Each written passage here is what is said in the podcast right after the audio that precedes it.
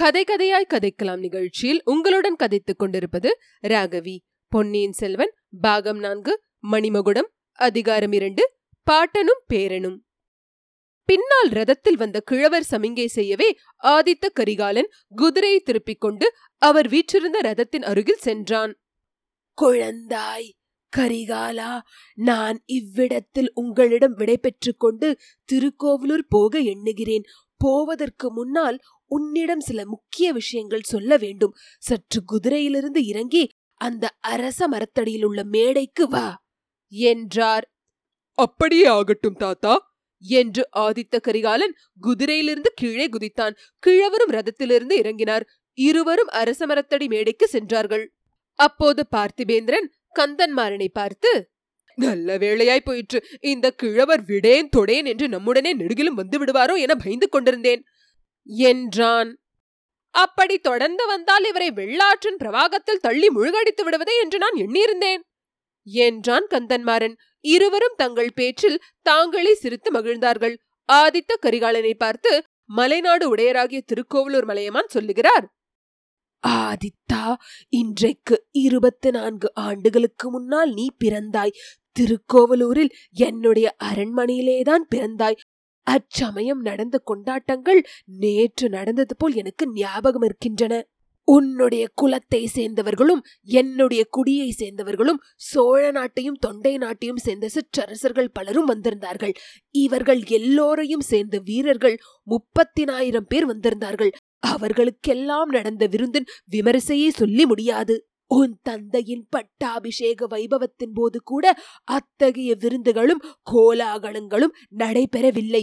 என் பொக்கிஷத்தில் என் முன்னோர்கள் காலத்திலிருந்து நூறு வருஷங்களாக சேர்த்து வைத்திருந்த பொருள் அவ்வளவும் அந்த மூன்று நாள் கொண்டாட்டத்தில் தீர்ந்து போய்விட்டது.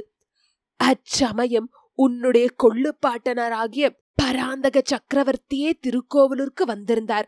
உன் பெரிய பாட்டனார் கண்டராதித்தரும் உன் தந்தை சுந்தர சோழரும் வந்திருந்தார்கள். ஆண் குழந்தை பிறந்த செய்தி அறிந்ததும் அவர்கள் அனைவரும் அடைந்த ஆனந்தத்துக்கு அளவே இல்லை. சோழ குலத்தை விளங்க வைப்பதற்கு நீ பிறந்து விட்டாய் என்று குதூகலம் அடைந்தார்கள். உன் பாட்டனின் மூத்த தமையன்மார்களுக்கும் அதுவரையில் சந்ததி இல்லை. அறிஞ்சயனுக்கும் உன் தகப்பன் ஒரே மகனாக விளங்கினான். அவன் உன் பிராயத்தில் மன்மதனையொத்த அழகுடன் விளங்கினான். சோழ குலத்திலோ அல்லது தமிழகத்து சிற்றரசர் வம்சத்திலோ அவ்வளவு அழகுடைய பிள்ளையை யாரும் அதற்கு முன் கண்டதில்லை. இதனால் உன் தந்தைக்கு சில சங்கடங்களும் நேர்ந்தன. குடும்பத்தார் அனைவருக்கும் அவன் செல்ல பிள்ளையாக இருந்தான். அரண்மனை பெண்டிர்கள் அவனுக்கு பெண் வேடம் போட்டு பார்த்து மகிழ்ந்தார்கள். இவன் மட்டும் பெண்ணாய் பிறந்திருந்தால் என்று பேசி பேசி பூரித்தார்கள். உன் தந்தைக்கு தங்கள் பெண்ணை கொடுப்பதற்கு இலங்கை முதல் விந்திய பர்வத்தம் வரையில் உள்ள மன்னாதி மன்னர்களும் சிற்றரசர்களும் தவம் கிடந்தார்கள். அர்ஜுனனையும் மன்மதனையும் நிகழ்ந்த அழகன் அவன் என்பதுடன் சோழ சிங்காசனத்துக்கு உரியவன் என்ற எண்ணத்தினாலும் அவ்வளவு ஆர்வத்துடன் இருந்தார்கள். உன் தந்தையை மருமகனாக பெறும் பேறு கடைசியில் எனக்கு கிடைத்தது. எங்கள் வம்சத்தில் நாங்கள் ஆண் ஆகட்டும் பெண் ஆகட்டும் மேனி அழகுக்கு பெயர் போனவர்கள் அல்லர். ஆண் பிள்ளைகள் உடம்பில் எத்தனை கெத்தனை போர்க்காயங்களை பெற்றிருந்தோமோ அவ்வளவுக்கு அழகுடையவர்கள் என்று எண்ணிக்கொள்வோம். எங்கள் குலத்து பெண்களுக்கு கற்பும் குணமும் தான் அழகும் ஆபரணமும். உன் தந்தைக்கு என் மகளை கல்யாணம் செய்வதென்று தீர்மானித்த போது மலையமா நாடு முழுவதும் அல்லோல கல்லோலப்பட்டது. அவ்வளவுக்கு தமிழகத்து சிற்றரசர்கள் எல்லாரும் அசூயை கொண்டார்கள். அதை நான் பொருட்படுத்தவில்லை. மூன்று உலகமும் பிரமிக்கும்படியாக உன் பெற்றோர்களின் திருமணம் தஞ்சையில் நடந்தது. என்றாலும் அப்போது நடந்த கொண்டாட்டத்தை காட்டிலும் நீ பிறந்தபோது திருக்கோவலூரில் நடந்த கொண்டாட்டம்தான் அதிக குதூகலமாயிருந்தது. உனக்கு என்ன பெயர் வைப்பது என்பது பற்றி குதூகலமான சர்ச்சை நடந்தது. சிலர் உன் குலத்து முன்னோரில் மிக புகழ்பெற்ற கரிகால் வளவன் பெயரை இட வேண்டும் என்றார்கள். நானும் இன்னும் சிலரும் உன் பெரிய பாட்டனார் ராஜாதித்தையர் பெயரைத்தான் வைக்க வேண்டும் என்று வற்புறுத்தினோம். கடைசியில் இரண்டையும் சேர்த்து ஆதித்த கரிகாலன் என்று உனக்கு நாமகரணம் செய்தார்கள். அதோ பார் ஆதித்தா, திருநாவலூரின் கோயில் சிகரம் தெரிகிறது. நம்பி ஆரூரார் சுந்தரமூர்த்தி அடிகள் பிறந்த ஸ்தலம் அது. அங்கே இன்றைக்கு இருபத்தைந்து ஆண்டுகளுக்கு முன்னால் உன் பெரிய பாட்டனார் ராஜாதித்ய சோழர் முகாம் செய்திருந்தார். கதைகளிலும் காவியங்களிலும் வரும் எத்தனையோ வீரர்களை பற்றி கேட்டிருந்திருக்கிறேன். இந்த வீர தமிழகத்தில் எவ்வளவோ வீரர்களை பார்த்தும் இருக்கிறேன். ஆனால் ராஜாதித்தரை போன்ற இன்னொரு வீரரை பார்த்ததுமில்லை, கேட்டதுமில்லை. போர்க்களத்தில் அவர் போர் செய்வதை பார்த்தவர்கள் யாராயிருந்தாலும் அப்படித்தான் சொல்லுவார்கள். ஒரு மாபெரும் சைன்யத்தை திரட்டிக்கொண்டு வடநாட்டின் மீது படையெடுத்து செல்ல அவர் இங்கே ஆயத்தம் செய்து கொண்டிருந்தார். இரட்டை மண்டலத்து அரசனாகிய கன்னர தேவனை முறியடித்து மானியகேடம் என்னும் அவனுடைய தலைநகரை தரைமட்டமாக்க வேண்டும் என்று அவர் உறுதி கொண்டிருந்தார். முன்னொரு காலத்தில் பல்லவ குலத்து மாமல்ல சக்கரவர்த்தி வத்தாபி நகரை அழித்தது போல் மானியகேட நகரை அடியோடு அழித்ததுமில்லாது இரட்டை மண்டலத்தாரின் கொட்ட அடங்கும் என்றும் தானும் மாமல்லரை போல் புகழ் பெறலாம் என்றும் ராஜாதித்தேர் எண்ணினார். அதற்கு வேண்டிய மாபெரும் சைன்யத்தை திரட்டுவதென்றால் லேசான காரியமா? மாமல்லர் ஏழு வருஷ காலம் படை திரட்டியதாக சொல்லுவார்கள். அவ்வளவு காலம் தனக்கு வேண்டியதில்லை என்றும் மூன்று அல்லது நாலு ஆண்டுகள் போதும் என்றும் ராஜாதித்தேர் கூறினார். படை திரட்டி சேர்ப்பதற்கும் திரட்டிய படைகளுக்கு போர் பயிற்சி தருவதற்கும் தகுந்த பிரதேசம் இந்த கெடிலம் ஆற்றுக்கும் தென்பெண்ணை நதிக்கும் இடைப்பட்ட நாடுதான் என்று தேர்ந்தெடுத்தார். ஆதித்தா, அந்த நாளில் இந்த இரு நதிகளுக்கும் இடையேயுள்ள பிரதேசத்தை நீ பார்க்க கொடுத்து வைக்கவில்லை. அந்த காட்சிகளை பார்த்தவர்களோ உயிர் உள்ள வரையில் அதை மறக்க மாட்டார்கள். திருநாவலூரில் ராஜாதித்தையர் முப்பத்தினாயிரம் வீரர்களுடன் தங்கினார். பெண்ணை ஆற்றங்கரையில் உள்ள முடியூரில் சேர நாட்டு சிற்றரசன் வெள்ளங்குமரன் இருபதனாயிரம் வீரர்களுடன் முகாம் செய்திருந்தான். உன் பாட்டன் அறிஞ்சயன் என்னுடன் திருக்கோவலூரில் இருந்தான். நானும் அறிஞ்சயனும் ஐம்பதினாயிரம் வீரர்களை ஆயத்தம் செய்தோம். இன்னும் கொடும்பாலூர் பெரிய வேளான், இன்று சோழ நாட்டுக்கு சனியனாக முளைத்திருக்கும் பழுவேட்டரையன், கடம்பூர் சம்புவரையன், இந்த திருமுனைப்பாடி நாட்டின் சிற்றரசனான முனையத்தரையன், மழைநாட்டு மழவையன், குன்றத்தூர் கிழான், வைதும்பராயன் முதலியவர்கள் தத்தம் படைகளுடன் இந்த இரண்டு நதிகளுக்கும் இடையில் தங்கி இருந்தார்கள். யானை படைகளும் குதிரை படைகளும் தெரிந்த கைக்கோளரின் இங்கே முகாம் போட்டிருந்தன. இப்படி தங்கியிருந்த படைகளுக்குள்ளே அடிக்கடி பயிற்சி போர்கள் நடக்கும். யானைகளோடு யானைகள் மோதும் போது பூகம்பம் வந்து விட்டதாக தோன்றும். குதிரை படைகளின் அணிவகுப்புகள் வேல் பிடித்த வீரர்களுடன் பாய்ந்து செல்லுங்கால் எழும் சத்தம் பிரளய கால சமுத்திரம் பொங்கி வருவது போல் இருக்கும். வீரர்கள் வில்லுகளிலிருந்து அம்புகள் விட்டு பழகி கொள்ளும் போது அந்த சரமாரியினால் வானமே மறைந்துவிடும். எதிரி படைகளை தாக்குவதற்காக ஆயிரம் ஆயிரம் வீரர்கள் நாவலோ நாவல் என்று ஏக காலத்தில் கர்ஜித்துக் கொண்டு கிளம்பி பாயும் போது உலகத்தின் முடிவு நெருங்கி விட்டதாகவே தோன்றும். இதையெல்லாம் வேடிக்கை பார்ப்பதற்கு திரள் திரளாக ஜனங்கள் வருவார்கள். இந்த திருமுனைப்பாடி நாட்டிலும் நடுநாட்டிலும் உள்ள ஜனங்கள் மிக நல்லவர்கள், அதோடு வீரம் மிகுந்தவர்கள். இங்கே படை திரண்டிருந்த போது அவர்களுடைய விவசாயத்துக்கு பெரும் குந்தகங்கள் நேர்ந்தன. அதையெல்லாம் அவர்கள் பொருட்படுத்தவில்லை. இத்தகைய மக்களுக்கு நன்றி தெரிவித்துக் கொள்வதற்காகவே ராஜாதித்தர் இந்த இரண்டு நாட்டிலும் பல ஏரிகள் தோண்டுவித்தார். கொள்ளிடத்திலிருந்து புதிய ஆறு வெட்டி கொண்டு வந்து வேற நாராயணபுரத்து ஏரியில் நிரப்புவதற்கும் ஏற்பாடு செய்தார். ஆதித்தா, அந்த ஏரியின் வளத்தினால் பெரும் நன்மை அடைந்தவன் கடம்பூர் சம்புவரையன். அன்றைக்கு ராஜாதித்தேரின் அடிபணிந்து நின்ற நிலையையும் இன்று அடைந்திருக்கும் செல்வ செருக்கையும் ஒப்பிட்டு பார்த்தால் எனக்கு பெரும் வியப்பு உண்டாகிறது. ஆதித்த கரிகாலன் குறுக்கிட்டு, தாத்தா, சம்புவரைய செருக்கை பற்றி தங்களுக்கு என்ன கவலை? தக்கோலத்தில் நடந்த யுத்தத்தை பற்றி சொல்லுங்கள். இந்த கெடிலக்கரையில் திரட்டிய மாபெரும் சைன்யம் எப்போது இங்கிருந்து புறப்பட்டது?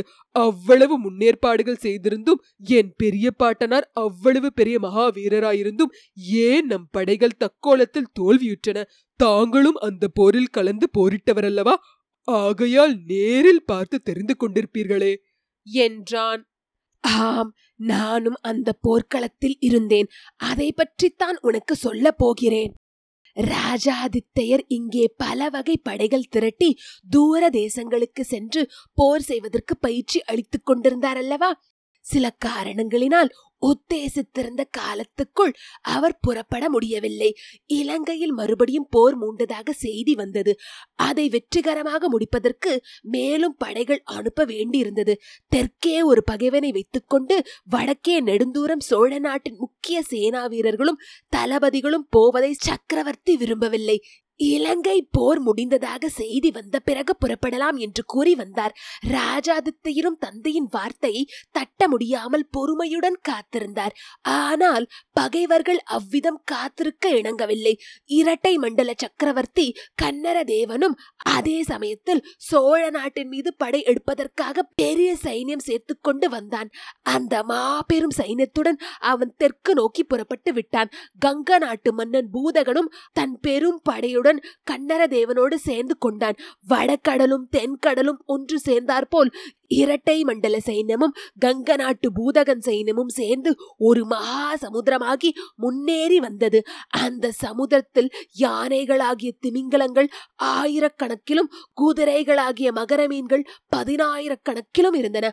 பிரளய காலத்தில் ஏழு கடலும் சேர்ந்து பொங்குவது போல் பொங்கி முன்னேறி வந்து அந்த சேனா சமுத்திரம் தென்னாட்டை அடியோடு மூழ்கடித்துவிடும் என்று தோன்றியது.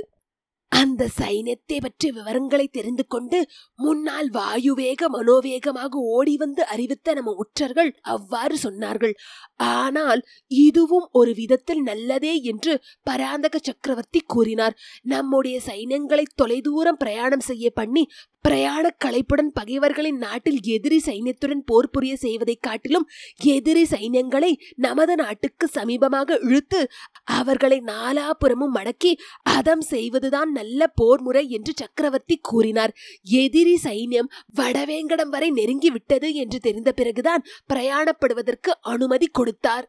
அனுமதி கிடைத்ததோ இல்லையோ, ராஜாதித்யர் புறப்பட்டு விட்டார். மூன்று லட்சம் காலாள் வீரர்களும் ஐம்பதினாயிரம் குதிரை வீரர்களும் பதினாயிரம் போர் யானைகளும் இரண்டாயிரம் ரதங்களும் முன்னூற்றி இருபது தளபதிகளும் முப்பத்திரண்டு சிற்றரசர்களும் அப்பெரும் சைன்யத்தில் சேர்ந்து சென்றார்கள்.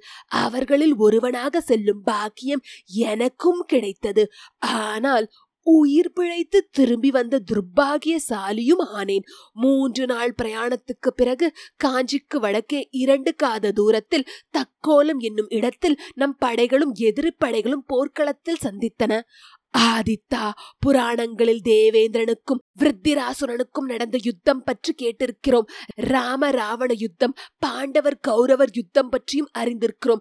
தக்கோலத்தில் நடந்த கோர யுத்தத்தை நேரில் பார்த்தவர்கள் அந்த யுத்தங்கள் எல்லாம் அற்பமானவை என்றே சொல்லுவார்கள்.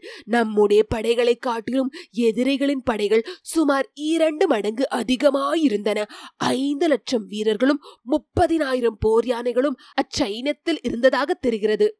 இருந்தால் என்ன, உன்னுடைய பெரிய பாட்டனார் ராஜாதித்தேரை போன்ற சேனாதிபதி அந்த சைன்யத்தில் இல்லை. ஆகையால் வீரலட்சுமியும் ஜெயலட்சுமியும் நம்முடைய பக்கத்திலேயே இருந்து வருவதாக தோன்றியது. பத்து நாள் வரையில் யுத்தம் நடந்தது. இரு பக்கத்திலும் இறந்து போன வீரர்களை கணக்கு எடுப்பது அசாத்தியமாயிற்று. போர்க்களங்களில் கரிய குன்றுகளைப் போல் யானைகள் இறந்து விழுந்து கிடந்தன. இரு பக்கத்திலும் சேதம் அதிகமாயிருந்தாலும் எதிரிகளின் கட்சியே விரைவில் பலவீனம் அடைந்தது. இதற்கு காரணம் என்னவென்பதை எதிரிகள் கண்டு கொண்டார்கள். புலிக்கொடியை கம்பீரமாக பறக்கவிட்டு கொண்டு ராஜாதித்தேரன் யானை போகுமிடமெல்லாம் ஜெயலட்சுமியும் தொடர்ந்து போகிறாள் என்பதை அறிந்து கொண்டார்கள். எங்கெங்கே நமது படையில் சோர்வு ஏற்படுகிறதாக தென்பட்டதோ அங்கங்கே ராஜாதித்தேரின் யானை போய் சேர்ந்தது. அந்த யானையையும் அதன் மீது வீற்றிருந்த வீர புருஷரையும் பார்த்ததும் நம் வீரர்கள் சோர்வு நீங்கி மும்மடங்கு பலம் பெற்று எதிரிகளை தாக்கினார்கள். இதையெல்லாம் பத்து நாளும் கவனித்து வந்த பகைவர்கள் ஒரு படுபாதகமான சூழ்ச்சி செய்தார்கள். அது சூழ்ச்சி என்று பின்னால் தான் தெரிய வந்தது. சூழ்ச்சி செய்தவனும் அதை நிறைவேற்றி வைத்தவனும் கங்க மன்னன் பூதகன் தான். திடீரென்று அந்த பாதகன் தன் யானையின் மீது சமாதான கொடியை பறக்கவிட்டு கொண்டு இரண்டு கைகளையும் தலைக்கு மேல் தூக்கி கொண்டு சரணம் சரணம் என்று கூறிக்கொண்டு வந்தான். அச்சமயம் ராஜாதித்யரே சமீபத்தில் இருந்தார். புலிக்கொடி பறந்த அவருடைய யானையின் அம்பாரியை பார்த்த பின்னரே பூதகன் அவ்வாறு செய்திருக்க வேண்டும். மகாவீரராகிய ராஜாதித்யர் இவ்வாறு ஒரு பகை மன்னன் சரணாகதி என்று சொல்லிக்கொண்டு வருவதை பார்த்ததும் மனம் இளகி விட்டார். இரட்டை மண்டல சக்கரவர்த்தியே போரை நிறுத்த சமாதானம் கோருகிறாரா, அல்லது அவரை பிரிந்து பூதகன் மட்டும் நம்முடன் சேர வருகிறானா என்று தெரிந்து கொள்ள விரும்பினார்.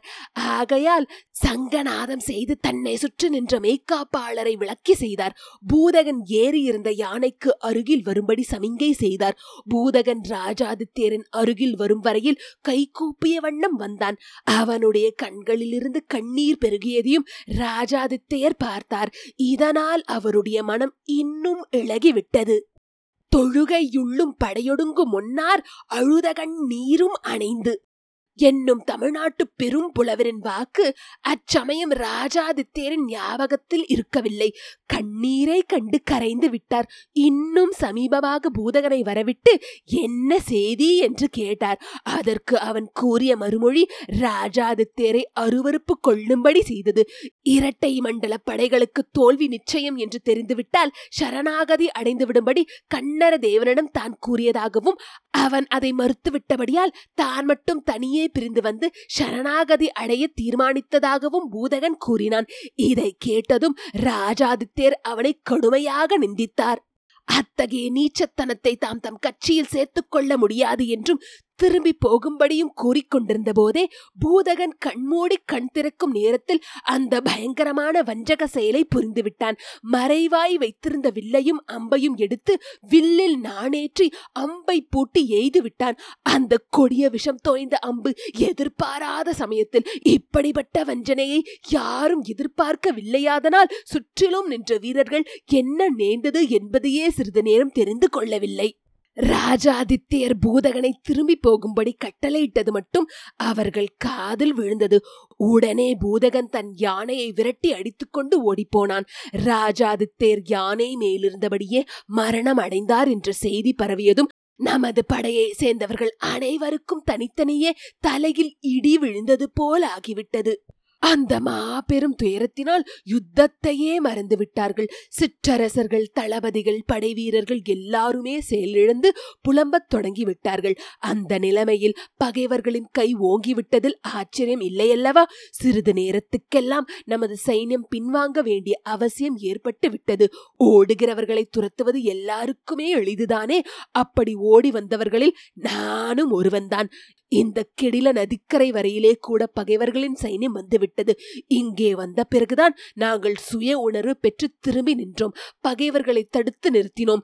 நான் திருக்கோவலூரிலிருந்து என் குடும்பத்தாரை அழைத்து கொண்டு போய் மேற்கே மலைநாட்டில் இருக்கும் என்னுடைய கோட்டையில் விட்டேன். அந்த மலைச்சாரலிலேயே படைகளை திரட்டினேன். இந்த கெடில நதிக்கரையில் வந்துவிட்ட பகைவர்களை அவ்வப்போது தாக்கி கொண்டு வந்தேன். ஆயினும் அப்போது வந்த பகைவர்கள் பல வருஷ காலம் இந்த பகுதியை விட்டு போகவில்லை. அங்கும் இங்கும் தங்கி தொல்லை கொடுத்து கொண்டிருந்தார்கள். காஞ்சி நகர் அவர்கள் வசத்திலேதான் இருந்தது. மூன்று ஆண்டுகளுக்கு முன்னால் நீ வீரபாண்டியனை முறியடித்த பிறகு இந்த பக்கம் வந்துதான் காஞ்சி நகரை மீட்டாய். ஆதித்த கரிகாலன் மீண்டும் குறுக்கிட்டு, தாத்தா, இதெல்லாம் எனக்கு முன்னமே தெரிந்ததுதான். ஆனால் தக்கோல போரை பற்றியும் ராஜாதித்யர் வரலாற்றை பற்றியும் எத்தனை தடவை கேட்டாலும் எனக்கு அலுப்பதில்லை. இப்போது ராஜாதித்யரை பற்றி எனக்கு எதற்காக நினைவூட்டினீர்கள்? அதை சொல்லுங்கள் என்றான். குழந்தாய், உன் பெரிய பாட்டனார் ராஜாதித்யர் சோழ சாம்ராஜ்யத்தை இலங்கை முதல் கங்கை நதி வரையில் விஸ்தரிக்க ஆசை கொண்டிருந்தார். அந்த ஆசை நிறைவேறாமல் உயிர் நீத்தார். அவரை போன்ற மகாவீரன் என் பேரன் ஆதித்த கரிகாலன் என்று நாடு நகரமெல்லாம் பேச்சாயிருக்கிறது. அவர் சாதிக்க நினைத்த காரியத்தை நீ சாதிக்க போகிறாய் என்று இத்தமிழகமெங்கும் ஜனங்கள் பேசிக்கொண்டிருக்கிறார்கள். ஆனால் ராஜாதித்திரை போல் நீயும் வஞ்சகத்துக்கு ஏமாந்து போகக்கூடாது என்பதற்காகவே அவருடைய வரலாற்றை உனக்கு நினைவூட்டினேன் தாத்தா, என் பெரிய பாட்டனார் போர்க்களத்தில் பகைவர்களின் வஞ்சனையினால் உயிரை இழந்தார். அதை இப்போது எனக்கு எதற்காக நினைவூட்டுகிறீர்கள்? நான் போர்க்களத்துக்கு போகவில்லையே, என்னை வஞ்சிக்கக்கூடிய பகைவர்களின் மத்தியில் போகவில்லையே, என் தந்தையின் அத்தியந்த நண்பர்களை அல்லவா பார்க்கப் போகிறேன். அவர்கள் என்னை எந்த விதத்தில் எதற்காக வஞ்சிக்கப் போகிறார்கள் என்றான் ஆதித்த கரிகாலன்.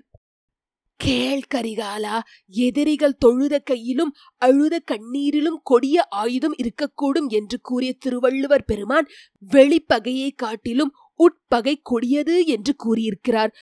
வாள் போல் பகைவரை அஞ்சற்க அஞ்சுக, கேள் போல் பகைவர் தொடர்பு. வளை போல் வெளிப்படையாக எதிர்த்து நிற்கும் பகைவர்களிடம் பயம் வேண்டியதில்லை, சிநேகிதர்களைப் போல் நடிக்கும் பகைவர்களிடமே பயப்பட வேண்டும் என்று சொல்லியிருக்கிறார்.